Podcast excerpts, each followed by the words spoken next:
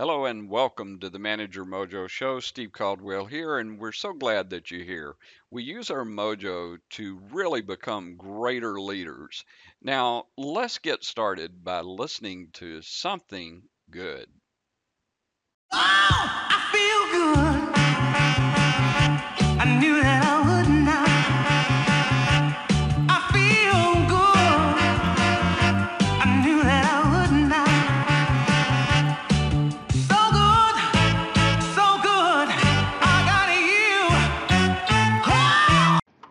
If you really want to improve as a leader, I've got a great deal for you. Simply go to mojo university dot com and sign up for our two-week trial. Take any of my courses. I promise you, you're going to get better. You're going to learn. Go to mojo university dot com and sign up totally for free and try us out for two weeks. Oh, I feel good. I knew that.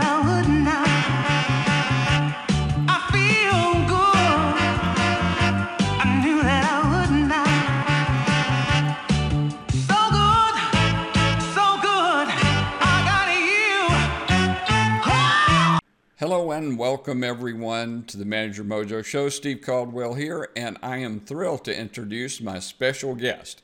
My special guest is self-proclaimed questionologist, uh, Warren Berger. Yes, I said questionologist. It's not easy to say, but Warren self-described him this way, and you're going to learn why today, because he's also the author of The Book of Beautiful Questions, A More Beautiful Question, and Glimmer, among other books. We're going to discuss his latest book, The Book of Beautiful Questions, today. Uh, but Warren uh, has written for Fast Company, Harvard Business Review, The New York Times, and he speaks around the world about the power of questions in business and education.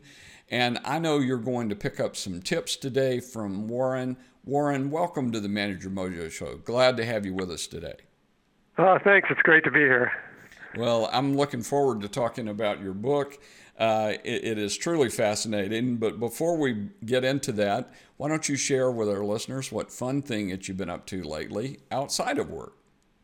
Oh, outside of work? Well, you know, yesterday I, I live about an hour outside of New York City, but I don't get enough time uh, in the city. I kind of forget sometimes that I'm so close to one of the greatest cities in the world.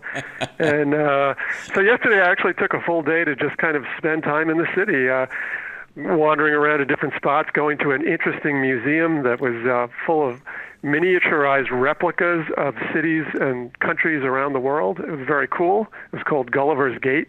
Um, awesome. And then I then I went to a play, Network, uh, with Bryan Cranston, and just did a, went to a bunch of restaurants, just had fun kind of roaming around the city. So that's that's the last interesting thing I've done outside of work. That's awesome, Warren. Uh, it, you certainly do live in a great city. I've visited many times, and I love New York. I never get tired of going there. Uh, and it, it, if you didn't do anything other than people watch, it's worth the price of admission to do yeah. that. So absolutely. Great city, and uh, it, it, I'm glad you had a good time.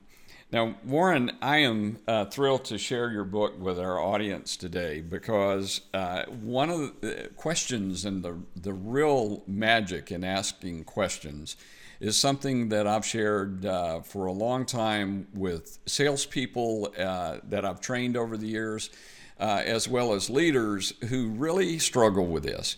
And I, I want to uh, begin today by asking you to share your story of just how you became so interested in this idea of asking the right questions, and up to the point that you even call, made up a word and called yourself a questionologist. I think it'd be great for people to hear that story. Yeah, well, you know, it, it, I guess it goes back to the fact that I started my career as a journalist and a, and a newspaper reporter.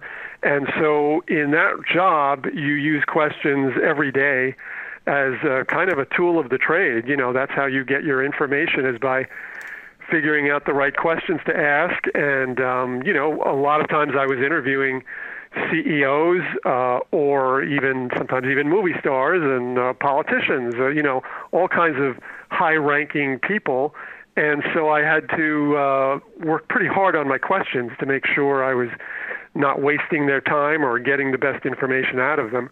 And so it was kind of a craft that I worked on at that point in my career.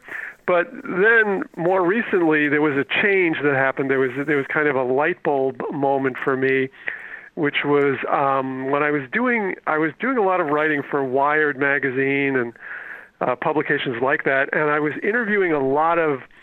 Uh, they would always assign me to interview in- innovators, you know, people who had invented stuff or come up with a big breakthrough mm-hmm. in their industry. Uh, designers, engineers, uh, or, or brilliant uh, C E Os. Um, and so I found when I was interviewing these people that they were better questioners than I was.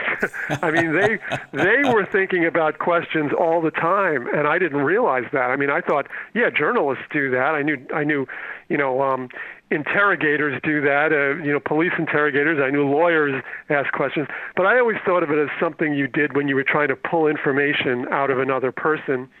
And what I learned from these leaders and innovators is that, no, there's a lot of ways that asking questions uh, uh, helps you to be a better uh, innovator or a better leader, um, because it, it you get into the habit of asking, of stepping back and asking, um, you know, powerful or fundamental questions about what you're doing or what the people around you are doing. Or what's missing? You know, where is the opportunity here?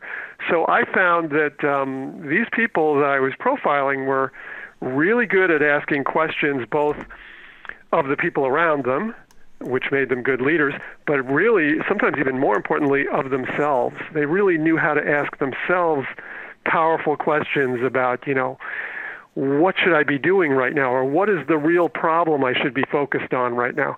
They were very, very good at that. So I decided, you know, once I had that realization, I said, wow, this is an interesting thing, and I'm going to write about questioning from this angle. You know, I don't think anyone really has. Uh, about, I'm going to write about the fact that questioning is this, uh, you know, starting point of innovation, and it's also a great tool of leadership. And uh, so that's what I've been doing for the past couple of years.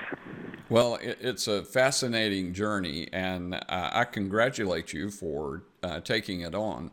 Uh, I know uh, you mentioned uh, reporters ask questions. I think that was uh, in the past for the most part. By and large, reporters I find today uh, already have written their article, and they they simply direct people to fill in the blanks on what they've already written. They don't really know the the wisdom of questioning. And yeah, I well, think- that is true. That does that does happen a lot in journalism now, and it's and it's a it's a problem with uh, journalism that is, as you say, has has sort of made up its mind beforehand what the angle of the story is. Um, if you are approaching it in the way that you're supposed to as a journalist, you know, you should have a very open mind, and you should be using questions to learn and, and figure out what's really going on. Ah, and here's why I, I actually brought that up, because yeah. you you said that you have to have an open mind, and you should be. Uh, I, in your book, you talked a lot about curiosity, and yeah. uh, I, I just uh, I find that business people oftentimes don't understand that they must keep uh, an open mind, and they have, have to have this thing called curiosity. Why is it so important for us, Warren, to actually have curiosity if we're going to learn how to ask the right questions and good questions? Well, I think what, you know, curiosity is, is closely tied to learning. Um, you know, one of the things I talk about in, in my book is, you know, I say that, um, Uh, you know, curiosity is like an itch, right? And mm-hmm. and then when we ask questions and learn, that's how we scratch the itch. Absolutely. So so so the curiosity is the thing that get that will that will make you take the effort to keep learning, keep learning new things.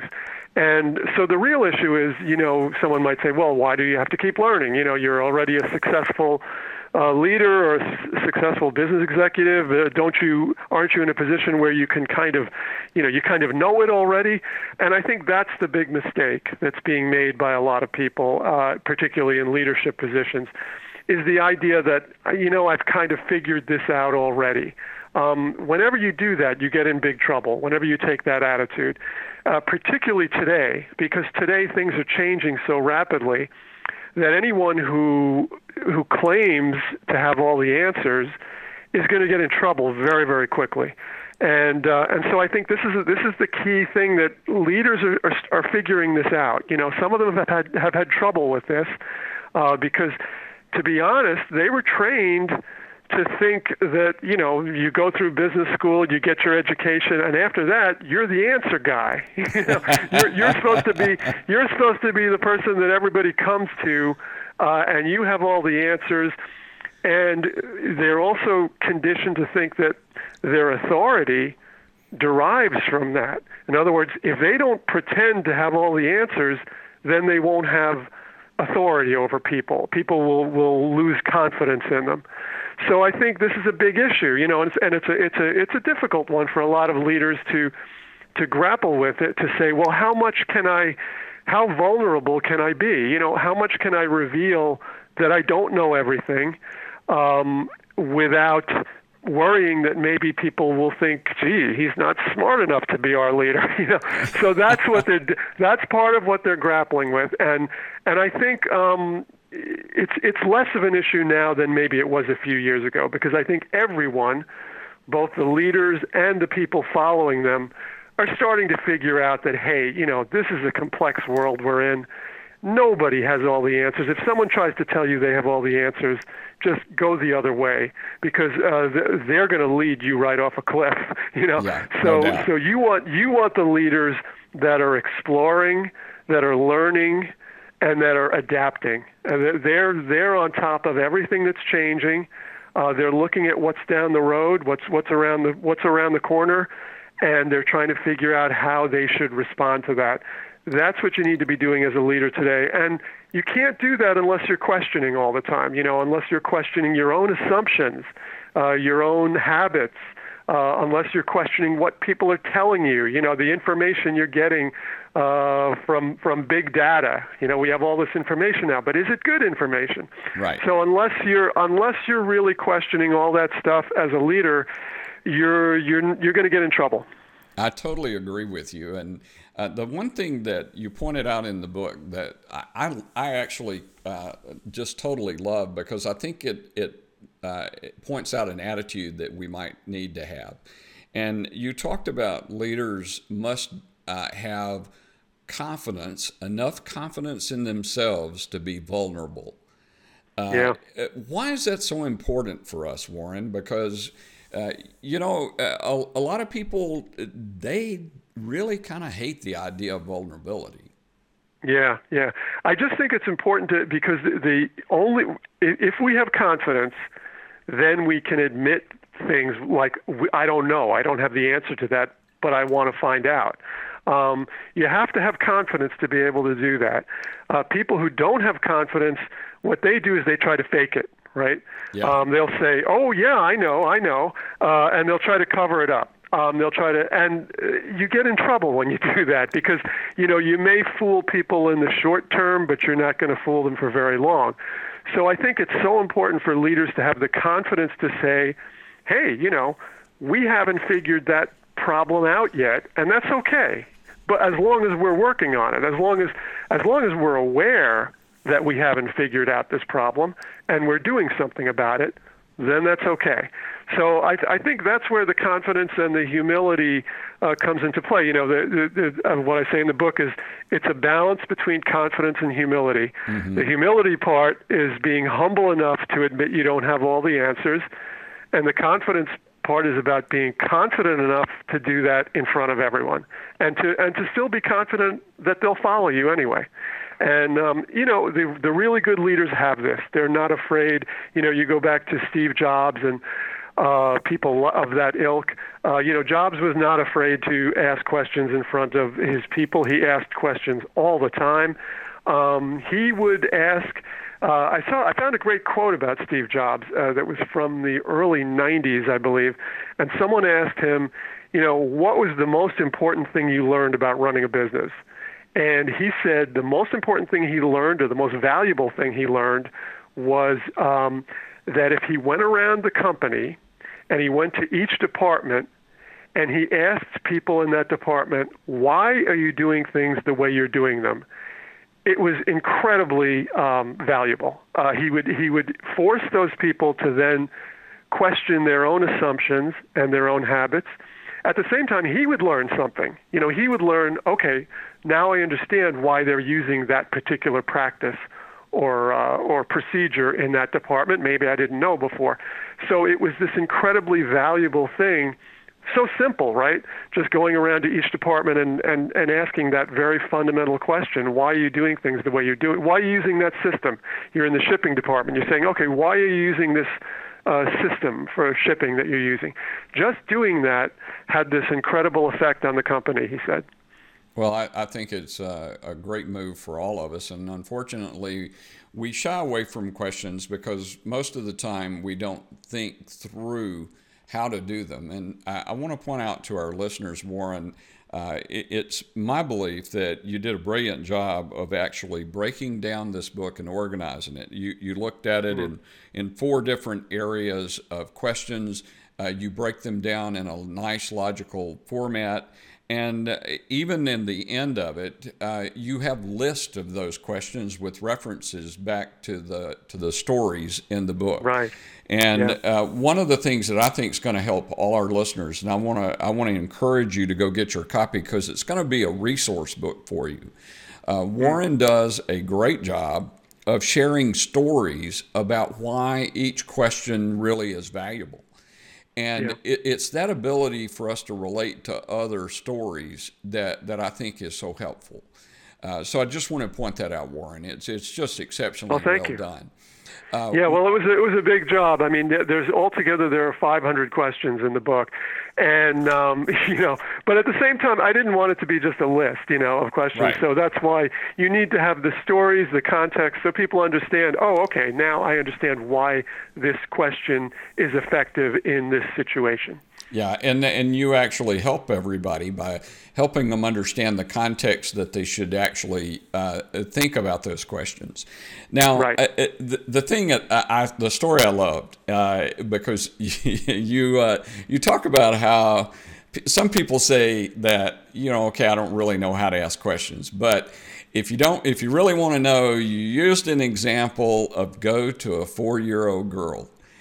Uh, tell people about that story. Now, that's really uh, that's a really personal story for me because I want you to understand I raised uh, two daughters. Uh, I have three granddaughters, and I know this to be true. So I want you to share that with others. Yeah, yeah. You're talking about the Polaroid story? The, yeah, yeah, just tell, the, tell with one the of the stories. Yeah, yeah. Yeah, well, it's interesting. The, the um, uh, you know, well, first of all, let me start by saying, you know, there's been research on uh, kids and question asking, right? And the research has identified that, first of all, we all know that kids ask a lot of questions. But the research has identified that um, they really peak at around four or five years old. And then one of the studies uh, really zeroed in even further and found that a four-year-old girl is the ultimate questioning machine. Uh, a four-year-old girl is asking, you know, like three hundred questions a day. It's just incre- it's just crazy. Uh, a four-year-old boy is not far behind, by the way. If, you know, if the girl's asking three hundred, he's probably asking two eighty.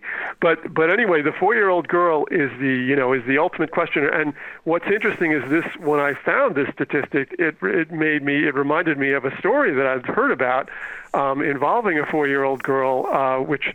Uh, involves the Polaroid instant camera. You know, that uh, camera was created uh, back in the late nineteen forties, was introduced, but it came about because a few years before that, the founder the founder of the company, um, Edwin Land, had been uh, on vacation, and Edwin Land, um, he was with his daughter on vacation, and he was his four-year-old daughter. He was taking pictures. He took her picture, and after he took the picture, she said to him, you know, I, I want to see the picture. And he said, no, no, no, you know, we have to send send it out. It's going to take a few days before the, the picture gets developed, and then I'll be able to show it to you. And she said to him, why do we have to wait for the picture? And Edwin Land said, you know, when he heard that question, which is just an innocent child's question, right? um, it just shifted his thinking, because all of a sudden it caused him to step back and think, well, gee, why do we have to wait for the picture? And, and, and what if you didn't have to wait? You know, what, what if you had a camera where, you know, you got to see the results right away? Wouldn't that be pretty cool? And that, you know, that whole thing, that whole, that question just got him started on the whole journey Uh, of introducing, about five years later, the Polaroid instant camera. So I use that as an example of, of the power of a of a of a beautiful question, um, uh, the power of a question that forces you to step back and rethink. You know, rethink some of your assumptions. You know, before that he heard that question from his four-year-old daughter, he was operating on the assumption that that's just the way it is. You know, you have to wait for the picture. That's the way it is, and just, you just have to live with that, right? But once he heard that question, he suddenly started to think, you know, maybe that isn't the way it has to be. Maybe it could be different. So that's the real power of questions right there. That is, what a beautiful example, and and I know all of us probably have instances in our own life where Uh, innocent questions really helped us go down a path of discovery. And I think that's yeah. one of the beautiful things we can do when we ask questions and we ask the right questions. We help uh, the other individual also go on that journey with us. And yep. that journey of discovery together becomes very powerful. Uh, yeah, I think so. Yep. I, I, I'm curious uh, because uh, your book is uh, is the first that I've ever seen that addressed decision-making and the role of questions in decision-making.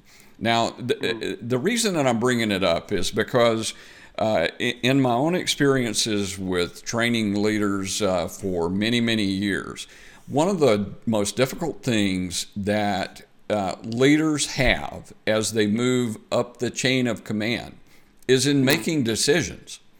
Yeah, and yeah. if they didn't, if they didn't have your book for anything other than to read the section on decision making, how powerful it would be in their career.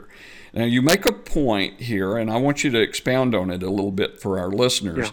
Yeah. Uh, you said that uh, oftentimes uh, list, uh, leaders will make decisions based on their gut, when sometimes that gut is just more wrong than right. And we've all experienced that, where we, we, we trusted our gut, but we didn't get enough information to really draw the right conclusion.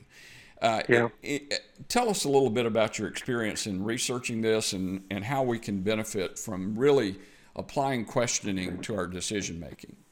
It's fascinating. It's a fascinating area of research. You know, they've, there's been some great work done on decision-making in, in the past decade or so uh, by a lot of great researchers. One of the, one of the greatest is, is Daniel Kahneman, um, a, a great researcher, uh, a great psych, psychologist. And, and one of the things Daniel Kahneman discovered is that when we make these decisions based on our gut instinct, we're a lot of times we're, we think we know more than we do. It's like our brain tricks us, or our gut tricks us, if you will, into feeling like, you know, I, I just know this. I, I I feel it in my gut. And he pointed out there's all kinds of reasons why we we think we know more than we do. We're sometimes applying past experience that's not quite relevant. You know, it's it, it's experience we had doing something different. And we take the lessons we learn from that and we apply it in a whole different area where it doesn't make sense. And it causes us to make bad decisions. It can also be the fact that we're all subject to biases. You know, as human mm-hmm. beings, we have all these biases. You know, we, we tend to be, uh, we tend to put more um, emphasis on fear and, and risk. And so we're sometimes biased against risk-taking. Um, we have short-term biases where we, we focus more on immediate things than we do on long-term uh, issues. So there are all these biases and uh, and just assumptions that will cause us to make the wrong decision if we're going on kind of gut instinct, you know, or emotion. So, you know, the point I, I make in the book, and, and that a lot of these psychologists are now making, is that if you can slow yourself down, if you have the luxury to do that, you know, and I understand there are times when you have to make decisions quickly and you don't have that luxury. But if you have the luxury to slow down the decision-making process a little bit and to consider it from more angles and to take in a little more information, uh, it will usually help you to uh, to make a better decision. The way the analogy I use is, you know, and this comes out of some of uh, the the research, is that when we're looking at a problem or an issue, you can think of it as a we we have a flashlight uh, that is lighting up just a small circle of of the information available, and if we if we do a gut decision, we're making the decision based on just that small circle we can see. And what we want to do is widen that circle so that we're seeing more stuff. You know, we're seeing a little more information. We're seeing a little more points of view of other people. Uh, if we can widen that circle, we're probably going to make a better decision. So questions help you to widen that circle. You can, you know, you can use certain questions to ask, okay, you know, uh, what would uh, what would be the opposite approach of what I might do? Let me think about that. Let me consider that. Um, you could ask a question like, if my best friend was had to make this decision, what would I advise my best friend to do? That's an interesting question. You know why? Because it, because we give ourselves worse advice than we give to our best friend. That's it, that's been sort of shown by the research, that you're actually will you you'll give better advice on decision making to your friend than to yourself, because you can be objective when you look at your friend's situation. You can't really be objective when you look at your own situation. So there are all these questions that will uh, you can ask that will force you to just step back, take in a little more information, um, change the angle that you're looking at the problem from. You do these things, and it basically helps you make a more well-rounded decision. Well said, Warren. Uh, I would even argue that uh, when you can learn how to ask really good questions, uh, you actually speed up decision-making instead of slow it down. Because yeah, it's true. Uh, you have more clear data. And right, th- right. this idea to be able to ask really great questions to get the heart of the matter, I think is just a key uh, leadership quality and a leadership skill that you need. And it, it, I promise you, listeners, uh, Warren will help you get better and better at this. It's just, there's so much meat here. We can't possibly go into all of it today. Uh, Warren, Uh, I know people are going to want to know more about you and know more about your great work. Uh, how would you recommend that they connect with you? Well, I've pretty much poured everything into my website, so you can awesome. you can go to the website, and uh, the website is is based on the title of my first book on questioning, which was called A More Beautiful Question. And the new book is The Book of Beautiful Questions. So, it, but the website is uh, is named after the first book, so it's Um, w w w dot a more beautiful question dot com. So just squeeze those four words, A More Beautiful Question, together. Uh, a more beautiful question dot com. Now, if you go on there, you'll find all kinds of articles and posts and research about why questioning is so important and how it can help you. Uh, but there's also fun stuff on there. You know, there's, um, there's I, I'm compiling a, a song list of every song I can find that has a question for the title. Like, uh, you know, who wrote the book on love, songs like that. So um, so there's fun stuff involved. There's a quiz you can take to find out whether what kind of a questioner you are and all of that sort of thing. So I've turned it into kind of just a, uh, you know, a, a, a clearinghouse of, of all the questioning stuff I've been gathering for the past, um, you know, six, seven years. I just love it. And uh, listeners, for those of you that are exercising right now, uh, be safe. Uh, we will be sure to include a link directly to Warren's website for your convenience. I encourage you to go to his website, uh, a more beautiful question dot com, and learn more about uh, about his work. And uh, also make sure you get your copy of the book. Uh, Warren, as we uh, come to a close for our chat today, uh, I like for our, our listeners to have action items. And as as we close today, what would be uh, the one or two key action items that you would recommend to our listeners that they could improve their questioning technique uh, and their maybe their exposure to the value of beautiful questions? Well, I think, you know, the first thing to do is is go to the site, um, read up a little bit on questioning, or get the book and read up on it. But um, that's really important because you want to make sure you, you appreciate the value of questioning. Uh, and, and what you'll see on the site is, you know, you'll see that the, all of this great stuff has come out of questioning and, you know, all kinds of breakthroughs and innovations and, you know, the, a lot of great stuff has come out of it. So I think that's really important because, you know, we only do stuff if we value it. You know, otherwise we won't make the time to do it. So you have to convince yourself that it's important to to be a questioner and to ask questions. So that's the first thing I would I would recommend. The second thing I would say is think about the ways that you can use questioning more on a just on a daily basis within your organization, um, and that's really up to you. You know, I have suggestions in the book, but you know, think about whether. Gee, if we have meetings, should we start the meetings with a with a big question that we can all um, think about together or work on? Um, or it could be that you decide, hey, when when I'm walking around my company every day, uh, there there are certain questions I'm going to be sure to ask. You know, like um, you know, the, the a classic one would be like, how can I help? You know, what are you working on, and how can I help?